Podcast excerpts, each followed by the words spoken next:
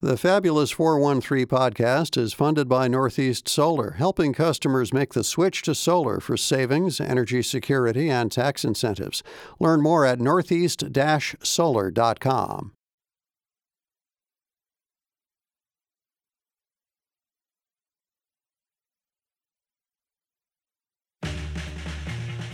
Welcome to the Fabulous 413. I'm Kaliis Smith. And I'm Monte Belmonte. Later in the show, live music Wednesday with the Yiddish music group playing the Jewish Community Center of Amherst this evening, Levyosn. Hey, look, you get an extra. And Greenfield's word nerd, Emily Brewster, resident wordster from Merriam Webster Dictionary in Springfield, answering one of your questions about the origins of aphorisms. But first, the Karuna Center for Peacebuilding is an international peacebuilding organization based in Amherst for over 25 years.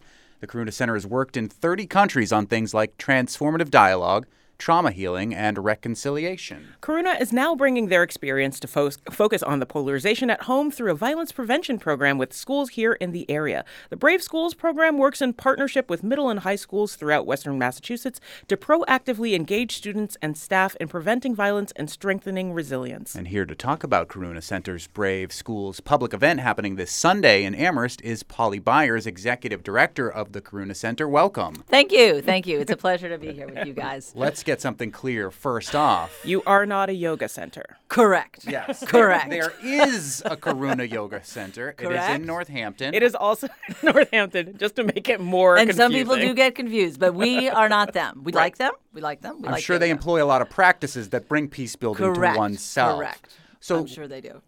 for 25 years, though, the Karuna Center uh, for Peace Building has been in Amherst. Tell us about its origins and its mission. Sure.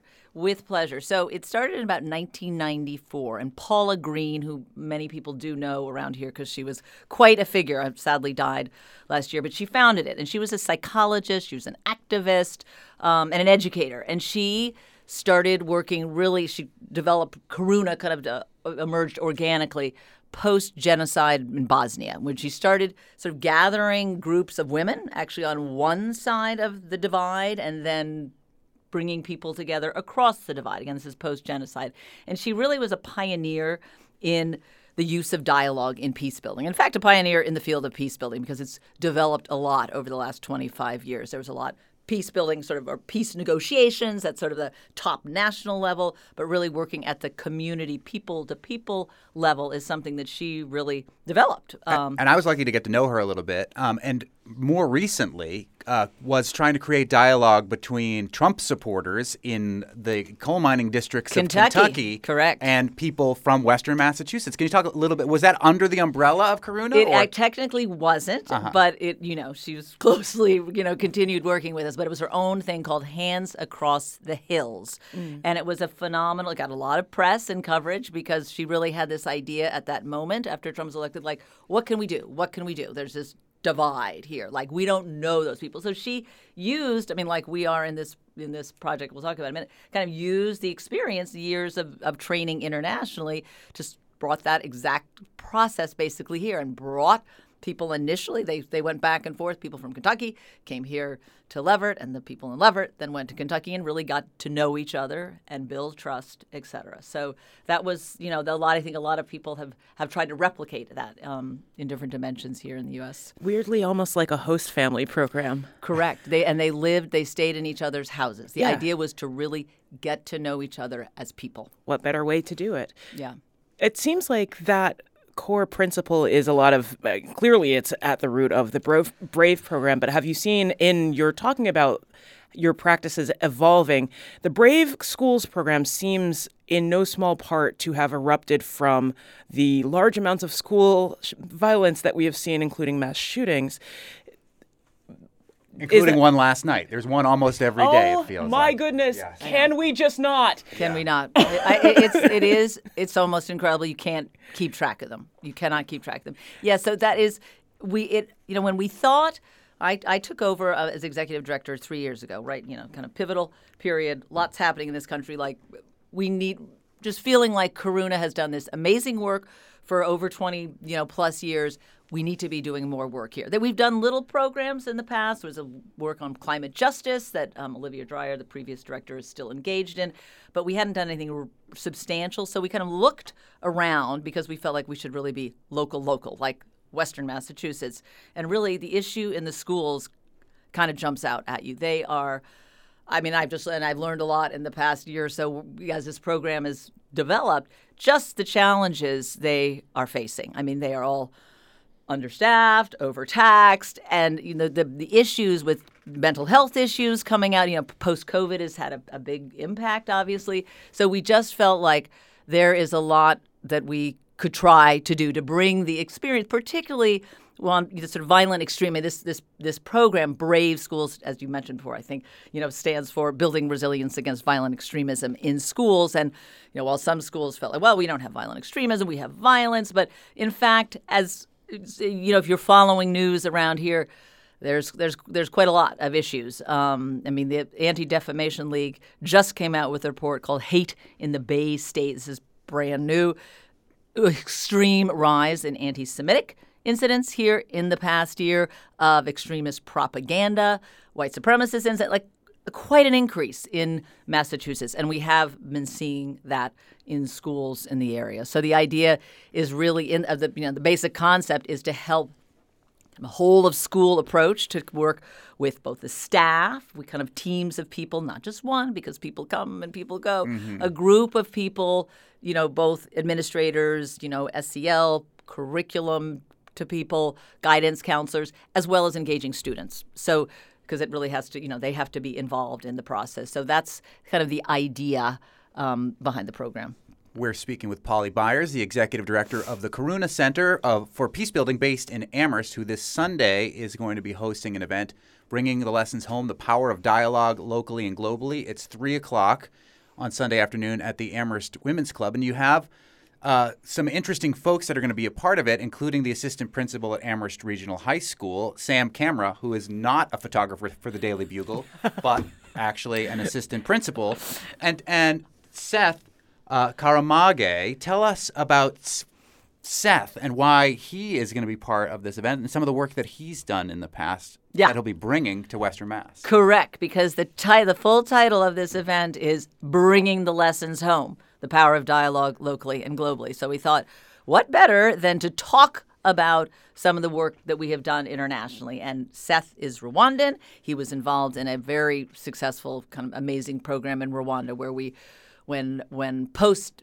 post genocide by 20 years, when people were coming out of prison and going back to their little villages, was helping reintegrate them. And you can imagine what sort of hence, you know, trauma recovery and reintegration work. He was involved in that program. And he's also been the lead dialogue coach in this program in Nigeria. There's our current for a major international program. We're in the fifth year of it. It's technically it's working with the farmer herder conflict in Nigeria, mm-hmm. which is a huge issue. And it's basically it's considered an early warning, early response program, but it's basically training in small com- communities, local community dialogue facilitators to basically try to preempt and mediate when there's an issue comes up, you know, it comes to them to try to basically convene and try to diffuse whatever the issue is. So Seth is going to talk about both of those programs, both Rwanda and Nigeria, kind of the lessons of learned, and you know, one of the hallmarks of of Karuna's approach to dialogue is that it's very context specific. It's not like this is what we do. You know, it is very, very context driven by the context. It's you know, it's, well, I can imagine person committed genocide against my people coming back to the village versus you know some violence issues in Amherst public schools are vastly different, but there are lessons there that will transfer. Yeah, there what, what or, or transcend. Like, yeah. yeah, or transcend. I mean, there really are the approach to because it fundamentally, whether you're working in the Amherst public schools or you're working internationally, you know, you are basically trying to build trust between you know different groups of people, right? I mean, in the, this issue and, within the Brave schools, you know, dialogue is one piece of it, mm-hmm. uh, really with with students. And what we always say, or Karuna says about dialogue, is that it's part of a bigger fabric. You know, it's not like oh, we do dialogue, that's the end of it. Because it's not at all. I mean, a lot internationally, there's often a dialogue process and then joint activities or collaboration so that you're actually you know, working together and and sustaining whatever you know, to- whatever progress actually, like come- change and improve the communities that need to be built there or rebuilt there. Yeah, yeah, and and so there's so you know the, in this Brave Schools, the dialogue piece is with is, is is engaging students and how they can be more engaged. Part of it is also just building. You know, it's not dialogue, but building the capacity of this, these staff members, these teams, where we have actually two former extremists who are doing that training, who have who have rather powerful stories themselves, who are now become experts in what's called de-radicalization. I mean, that's what they do is train and try to help help individuals get out of extremist movements, which is a process in of itself. So it's so it's kind of a you know this this Brave Schools program is a sort of multi pronged pronged you know program to try to get at both both from the student angle of getting them more engaged and also building up the capacity and, de- and developing systems within these schools that are going to be sustainable over time. We're speaking with Polly Byers, the executive director of the Karuna Center in Amherst, who is hosting Bringing the Lessons Home, the power of dialogue locally and globally this Sunday at the Amherst Women's Club. And as we mentioned, you're going to have Seth Karamage, who is going to, a dialogue expert who's been doing this in Rwanda and Nigeria, as well as the assistant principal, Sam Camera at Amherst Regional. Who is this aimed towards? Do you want educators to be there? Do you want school leadership from other schools to be there? Because it, it is school focused. It's not necessarily Amherst school focused. Who do you think will benefit from coming to this? And what, in planning this, are some of the issues that you've been hearing that have been coming from our Western Mass schools? As you mentioned, we're not hearing a ton about violent extremism, mercifully, No, but we are hearing about disgruntledness in Amherst regional schools and anti-LGBTQ And- rhetoric. in yeah. that in that fashion. yeah. Yeah. Anti Semitic major issues in Belchertown. So, to your question, Monte, we want everybody to come because That was going to be my answer. I- well, like But every is this best suited every for? everyone everyone can learn to have But better everybody dialogue. Everybody can learn. I mean, that is the point exactly. I mean, yes, for sure, the schools we've invited, we've encouraged all the schools that are participating in the program, as well as some who aren't. I mean, some for whatever reason, well, clear reasons, they didn't have the bandwidth to be able to devote the time to it because they are completely, you know, that finding time for schools is, as you can imagine, like a practically impossible task. So, particularly for the educator community, but you know, people in general in their lives, in their relationships, uh, you know, there are a lot of there are a lot of issues that are causing a lot of uh, tension and conflict, and I think just learning a little bit more about dialogue and and you know hence the power i mean it really is a powerful tool if if done well and used effectively which does take work. I mean it's not like everybody's talking about dialogue here dialogue there and people mean different things. The way mm-hmm. we're talking about it it really is it's part of a larger process as i said before and it and it takes quite a bit of work. But i think it's something that hopefully will be of interest to a wide audience and if and there's you know there's resources and things like the Quabbin Mediation Center that does various trainings that I'm going to point people to if they're interested in in learning more and getting more involved. Cool. What are some of the other schools that are involved in this? You mentioned you were hoping to encourage some of the other schools, but specifically, what schools are signed on to this Brave Signed program? on, we have Amherst Middle and High School. We have Frontier. We have Agawam Middle and High School. Um, we have Mohawk, and we have Pioneer up in up, you know near Northfield. And I think I've and the Common School, which is a very small school in Amherst. They're they're a smaller school, uh, and younger age uh, demographic. It's interesting. We were first thinking high schools, high schools, but then the more we talked to schools, and school officials it's like middle school, middle school. It starts like there's a lot of stuff and issues. I mean, the Belchertown incidents, middle school. So those are anti-Semitic incidents you're the mentioning started anti-Semitic in middle school. Yeah, It- yeah, yeah. Puberty is hard. Yeah, Puberty it really is hard, and then you have these kids who've been out of school. So these, you know, the social emotional learning. I mean, things are behind. Um, so it's, it, it. I mean, the mental health issues are pretty significant. And I think middle school is a particularly, I mean, high school too, but a particularly challenging time. So those are the schools that are signed up and involved right now and we're you know we we did reach out to a, a larger number and we're hoping you know in a in a future iteration to do more. We're also the other thing I would mention that a lot of schools are quite interested in and where we've you know sort of joined forces with Amherst College, has a center for restorative practices, mm-hmm. and this mm-hmm. is something that a lot of schools. I was surprised how far along they're all. They're very interested in restorative practices for good reason. So that's something that we're kind of helping them sort of build capacity in that, and and you know sort of support among themselves in that. So I feel like it's only right if they're going to keep that name. Yeah, meaning Amherst. Polly Byers, the executive director of Karuna Center. You've been with Karuna Center for a few years, and before we let you go, and remind everybody that your event is this Sunday at yeah. three o'clock at the Amherst Women's Club. The power of dialogue, locally and globally. Is there a story that you can think of of that power of dialogue where it has been effective, either with the work that you've done? Locally or globally. I'm one of those, I call myself a Pollyanna, who wants to sit down with my greatest enemies across a table and believe that I can I know, awaken the Anakin I feel like Skywalker. A lot of this applies to you in general. I know, in the in their Darth Vader shell. But is there something that you personally experienced that you feel like has been uh, ch- transformative for you as the director of this peace building organization, Karuna? Well, I feel like I haven't since I because of you know the, the the travel restrictions. I haven't done a lot of traveling, but mm-hmm. I will say I did get to Nigeria last summer, and I have to say.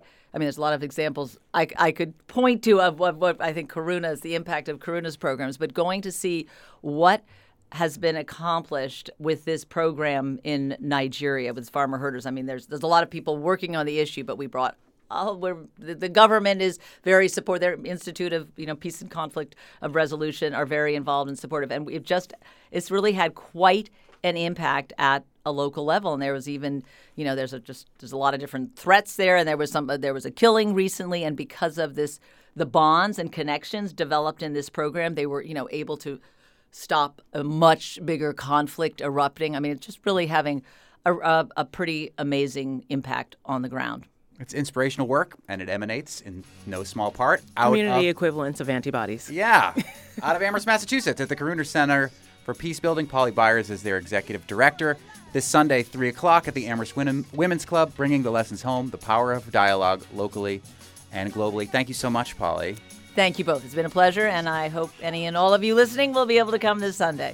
Later in the so show, live music Wednesday with the Yiddish music group playing the Jewish community of Amherst this evening, Levyosn. And up next, Greenfield's word nerd Emily Brewster, resident wordster from Mer- Merriam-Webster and Dictionary in Springfield, answering one of your questions about the origins of aphorisms. You're listening to the Fabulous 413 on NEPM.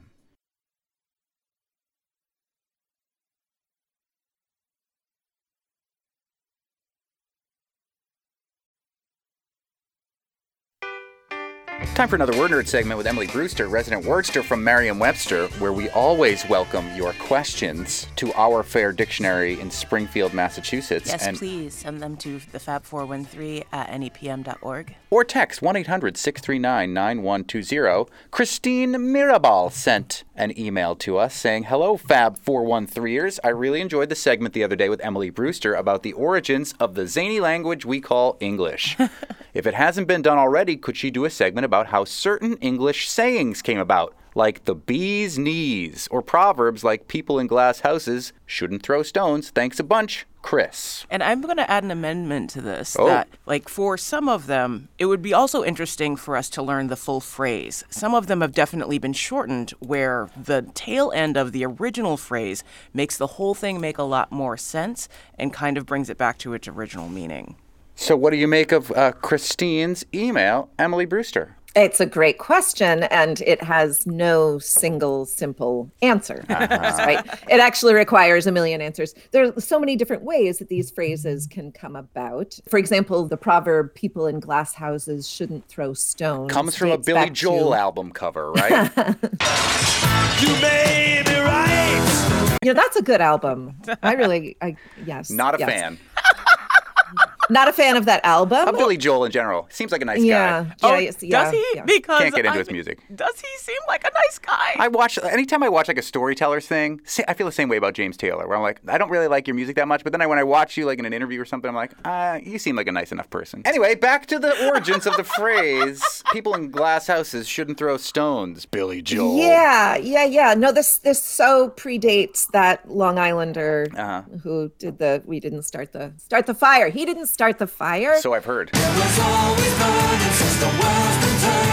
right. The proverb, people in glass houses shouldn't throw stones, is an interesting example of a phrase because, like any good proverb, its meaning is really transparent, right? Like if you live in a glass Pun house, intended. you should not be in the habit of throwing stones because if somebody does it back to you, your house is going to shatter, et cetera, Yes. et cetera. This proverb has been part of English since the uh, 1380s because it's from a Chaucer poem called Troilus and Cressida. Oh, yeah. So that one's been around for a really long time. Did And people live in glass houses in the in the Chaucer age? Because I mean, unless you have a greenhouse, I can't really think of people. How would they even get enough glass to do it? How would you get changed without everyone watching, or you know, do other things? Just because glass was new or rare doesn't mean they didn't have draperies. Oh yeah, that's true. But you're still vulnerable to uh, stones.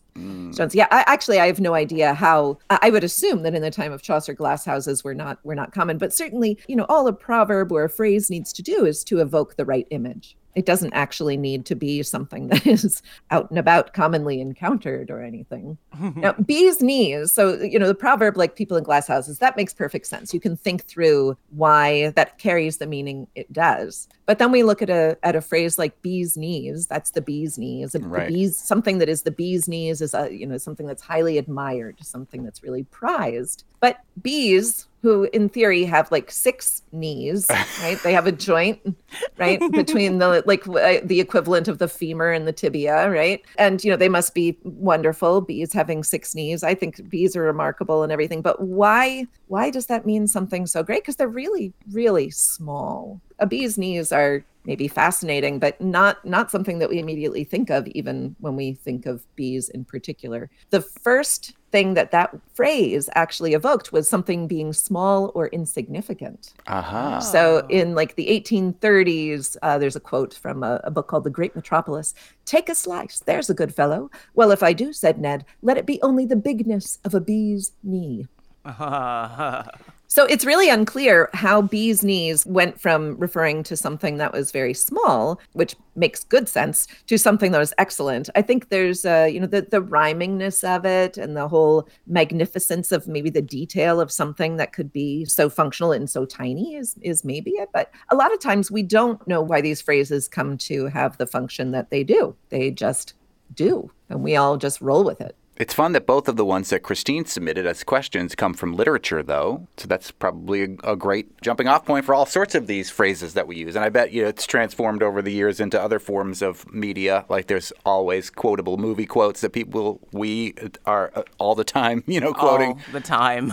Keep your friends close, but your enemies closer. You're gonna need a bigger boat. Go ahead. Make my day. Wax on, wax off.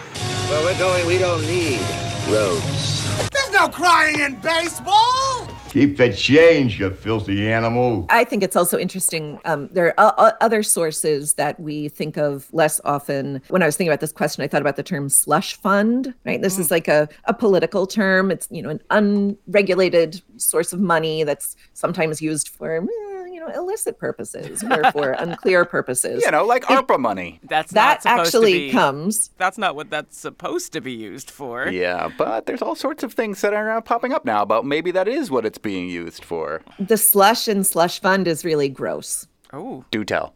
All right, this is a nautical term. Slush is the grease that is rendered from salted meat that was that was you know cooked like the meat that was cooked on board a ship. Mm-hmm. And the slush was once commonly skimmed and put into barrels that you would then sell when you got to port. The money received from those sales was then put into a slush fund. And you could use it to purchase like luxuries for the crew of the ship that they otherwise, you know, wouldn't have access to. That makes So- me like slush funds more.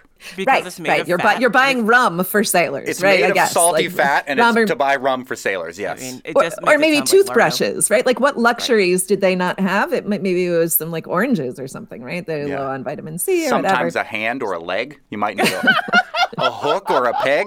So in the late 19th century, the term slush fund came to be, be used to refer to money that was appropriated and set aside for political ends. So uh, slush funds could sometimes be used to supplement the salaries of government employees or say to bribe public officials. There we are now with the word slush fund, but it originally was grease. Well, it's interesting because there's also there's pork barrel politics and calling you know excessive money that's being spent poorly by the government. You call it pork. Or pork sp- barrel spending. So there's this meaty, sludgy, salty, gross connection to all of these things. Salami Yeah. for money. Yeah. the Yeah, yeah. charcuterie of eco- We're economics. Learning, we're learning how the sausage gets made, and Oh, it turns no. out you have to have a slush fund after it's been made. Yeah, I've, I've got another one that's also kind of gross. Love it. Should we just stick with this gross Yeah, theme? We should stick Yeah, all over gross it. phrases. nice and Okay. sticky like Yeah. slush. Accidental May- gross and may- maybe there should be a warning at the beginning of this episode like if you're if you're a vegetarian or if you're just squeamish about these sorts of things Right. these are you know these ugly meaty metaphors in english are, are kind of gross because humble pie has really nothing to do with humility What does it have to do with? Is it like that television show Yellow Jackets that Does- Enzo does it- and I have been watching? I was going to say, is it like a Sweeney Todd sort of thing? right. These are probably the worst pies in London. N- n- not so bad as that 13th century you are n- noble you go out to hunt you hunt a deer on your estate and you bring along people with you and you like you you know you you've got people who help you butcher the animal after you have killed it I love that this is in So- the second person. It feels like a choose your own adventure novel all of a sudden. Keep going. Well, if you are the noble person who has, you know, is ostensibly paying these people to come with you, you have them butcher the deer and you get the good cuts. And they get the the people who have done the butchering and all that work for you get to eat the other stuff. So the you know the gamekeeper, the huntsman, the servants, you get the nice steaks, and they get mm, like the head and stuff, and also the viscera to use the Latin word for the stuff that I don't really want to say out loud. The edible viscera. Okay, we're talking like, you know, organs. Okay. So in Norman French, those viscera were referred to as nombles, N O M B L E S. And uh, but, you know, originally come traces back to a Latin word meaning loin. By the 15th century, that Norman word was being pronounced without the N, so it's kind of like umblus, and then it eventually became humble, Numbles, umble, umbles, umbles pie, umble. right? And then you know, um, it became umble, like you would have deer umbles, for example, and deer umbles. I'm going to make a pie of deer umbles, and these things are are you know frequently cooked in in a in a pie, I guess back then. It's the so easiest way this to cover umble over pie, anything.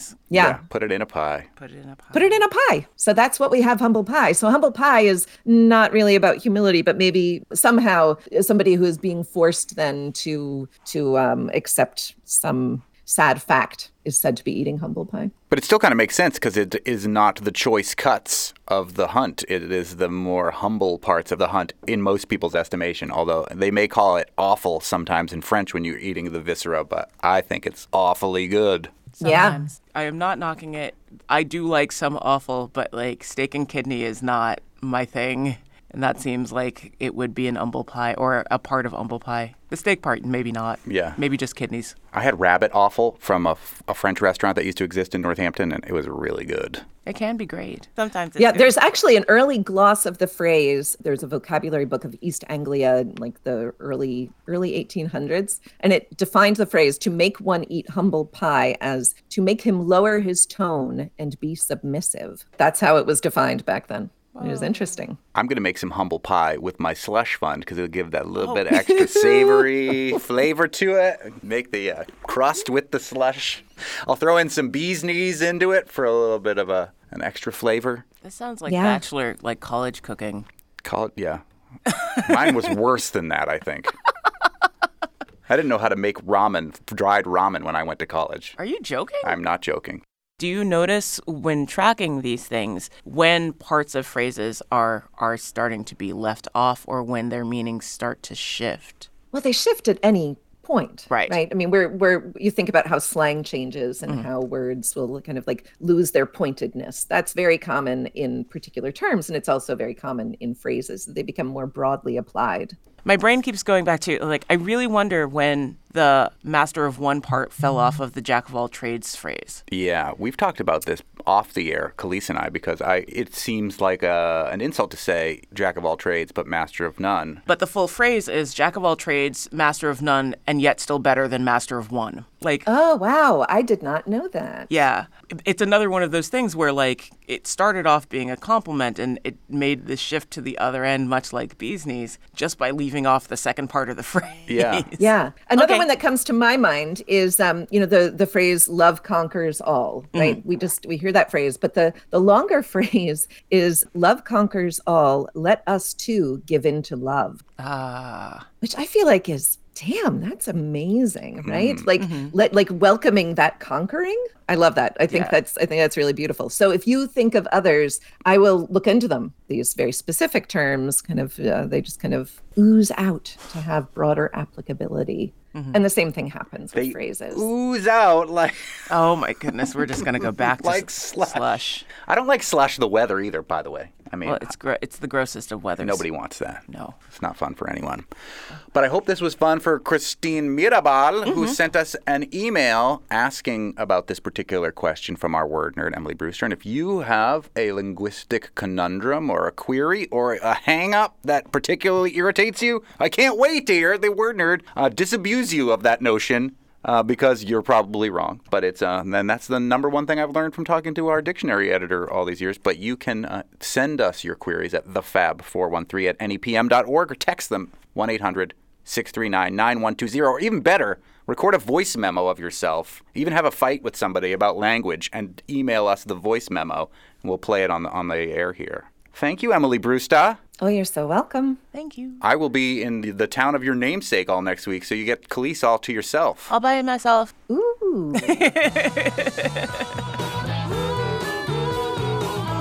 Coming up, live music Wednesday with the Yiddish music group playing the Jewish community of Amherst this evening, Levyosn. You're listening to the Fabulous 413 on NEPM.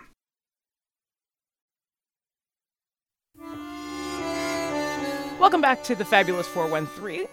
Levyosn is Ashkenazi Hebrew for Leviathan, the mythical sea creature traveling the world's ocean. But this Levyosn is traveling the world collecting songs, krill, and dreams.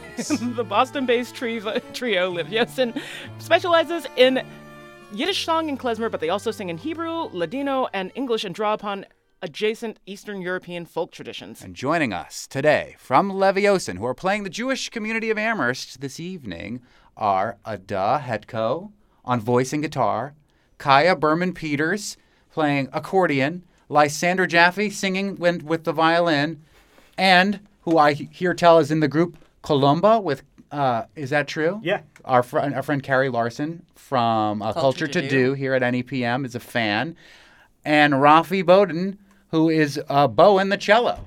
Bowden that cello. Really? Yeah, that wasn't even my joke. That was the joke they sent to me. I'm usually responsible for the bad jokes.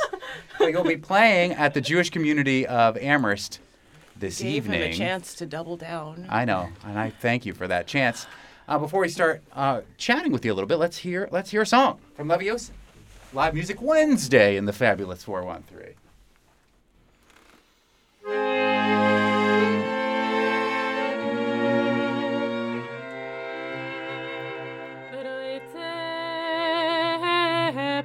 grüne Schatten.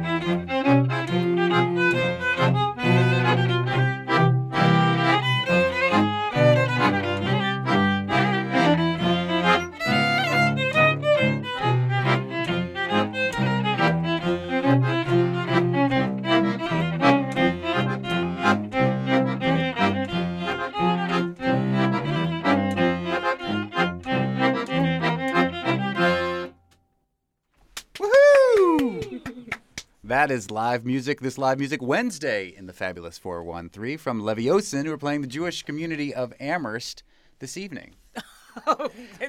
no, you. I have to figure out how this question is actually going to work. So you. you okay, go. so um, Ada, you took the, uh, the the lyrics on that particular one, and was it in, in Yiddish? It was in Yiddish. And for those who aren't fluent in Yiddish, what was the general uh, consensus of what that song was about? This song is uh, the lyrics of this song are a beautiful poem by Zalman Shneour, who wrote it in uh, Vilnius in 1909 when he was 19 years old, and it's a "Come to this beautiful forest with me" uh, song, and I love the beautiful forest part the best. Uh-huh. So we actually selected the lyrics that we liked the best from this song, which are describing velvet skies and silken grass and a, a laughing river. Really pitching this date hard. Yes. I love yes. that. So you took the poem and set it to your own music? Is that how it worked, or was it an existing well, song? It was an existing song. The melody was written by um, Samuel Bugatch, but it only exists in two field recordings of very elderly people singing this song, and they sing it differently. So Ah. we didn't have any sheet music, we didn't have any authoritative version. So we recreated the melody and created our own arrangement, and Lysander did um, some insertion of Hun- Hungarian fiddle style into that. I love very, that. Very cool. Like wildly differently, different versions in the recordings of this particular song. Um, the arc of the melody was similar, but individual lines were sung differently. So yeah, pretty different. Are now are all of you fluent in Yiddish? Is this something that you've learned for this musical tradition? Is it a language that you use on a regular basis? Like maybe show of hands, how many Yiddish is a language? that you hands use for the regularly? radio. Yeah, I'll I'm- count them. but- I'm the hardcore Yiddishist in the okay, group. and that's a And- duh who did the singing in Yiddish right then. Yeah, Yeah, and everybody else is a budding Yiddishist. So, I love that. Yeah. That's a very positive way to. budding Yiddishist. I think all all four of us grew up with some form of Yiddish culture in our lives. For me, my grandma spoke a lot of Yiddish, and then came more to it now through this musical tradition. And that's Kaya Berman Peters, who's playing the accordion and singing for Levyosn. You want to do another song? Sure. Yeah. Playing tonight, Jewish Community Center of Amherst. And tonight we'll be joined by our friends in Burikis, which is another another Massachusetts klezmer band. They're actually based in Northampton. Uh, Oh. so that's yeah. So that's gonna. be. don't know them. I've got to get to know them. Yeah, it's going to be a big party. It's going to be great. Nice. In draußen ist finster, in draußen ist finster, es ist spät bei Nacht. Man hört kein Schum, kein Schorch, kein Vögel fliehen auf der Gass. Man hört kein Schum, kein Schorch, kein Vögel fliehen auf der Gass. Ah, wo bist du gewesen? Ich will mit dir zwei Wörter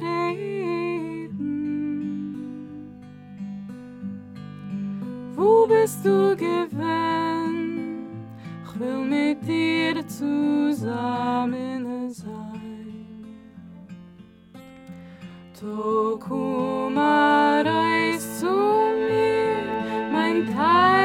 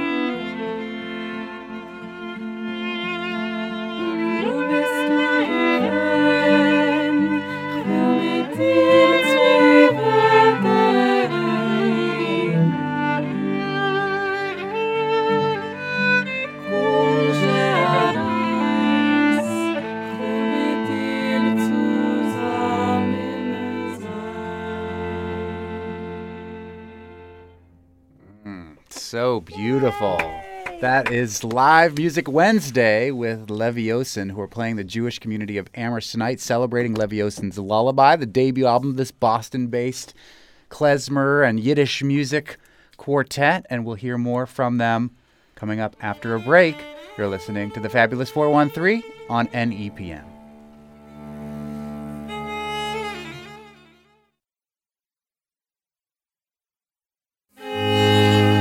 Welcome back to the Fabulous 413. We're joined live in studio by Levi Levyosn, who are playing at the Jewish Community Center of Amherst this evening. Ada Hetko, Kaya Berman Peters, Lysander Jaffe, and Rafi Bowden. There's an R in his name. Whose? Put it back there, you weird Bostonian. Look, we're we're both from there. We're both from the east, originally from the eastern half. So like, Never make out- fun of anything she says wrong, but because I make fun of myself. I don't need someone else to make fun of me. Anyhow, this question because now he's wasting my time. I didn't start it. um, so you sing across Jewish traditions from various um, locations, like Hebrew, Ladino, and Eastern European. But in your very first song, it sounded like there were definitely Sephardic elements too. Like it sounded almost like Persian prayer. Was that accidental?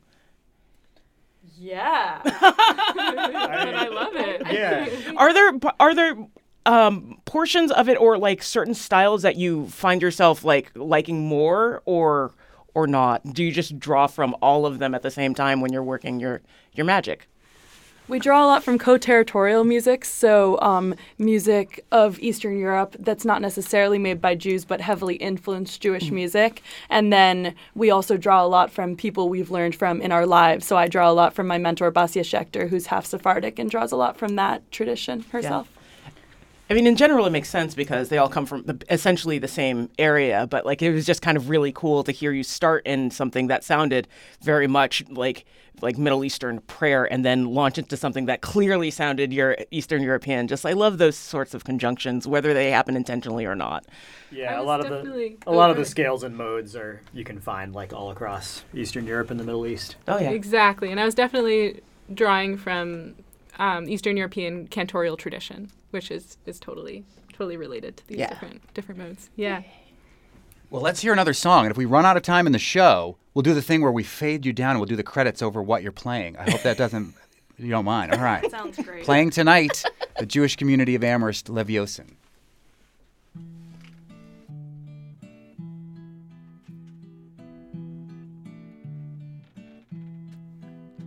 Und doch ist es schön wie ein Nest. Und das Rosa wird Zweigele best.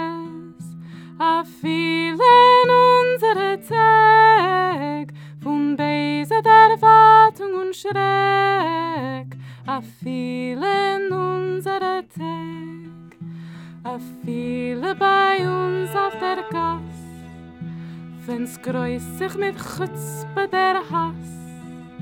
Es zieht sich das zweigende Bess zu dir und zu mir wie ein Nest. Es zieht sich das zweigende Bess.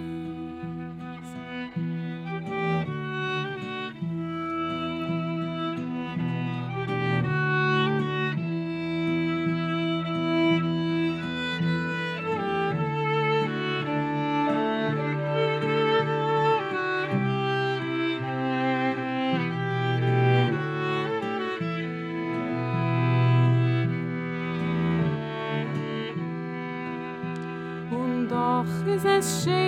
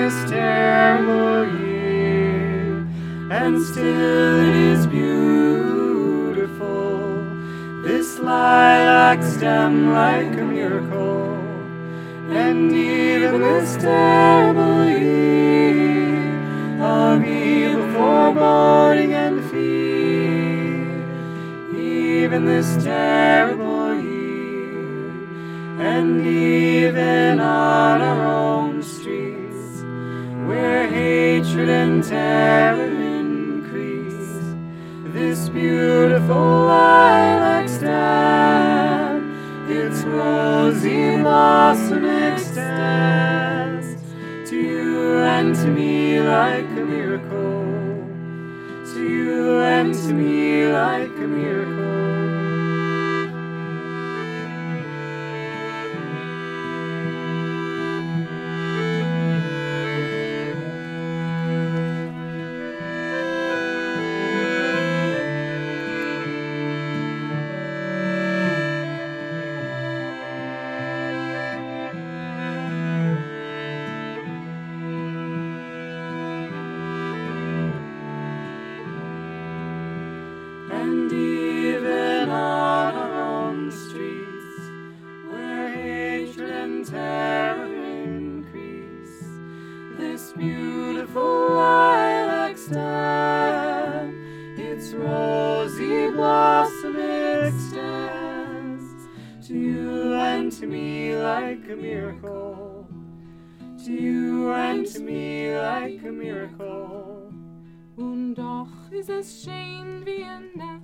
That is Levyosn, who is playing tonight at the Jewish community of Amherst. Tomorrow, Fab Fashion with Richie Richardson. We've got a double dose of Franklin County as we sit with the Greenfield Players, gearing up to do Shakespeare in Energy Park, and Franklin County Pride, which happens this weekend. And we've got U.S. Congressman Jim McGovern joining us. Thanks for listening to the Fabulous 413. I'm Monte Belmonte. I'm Kaliis Smith. We'll see you tomorrow.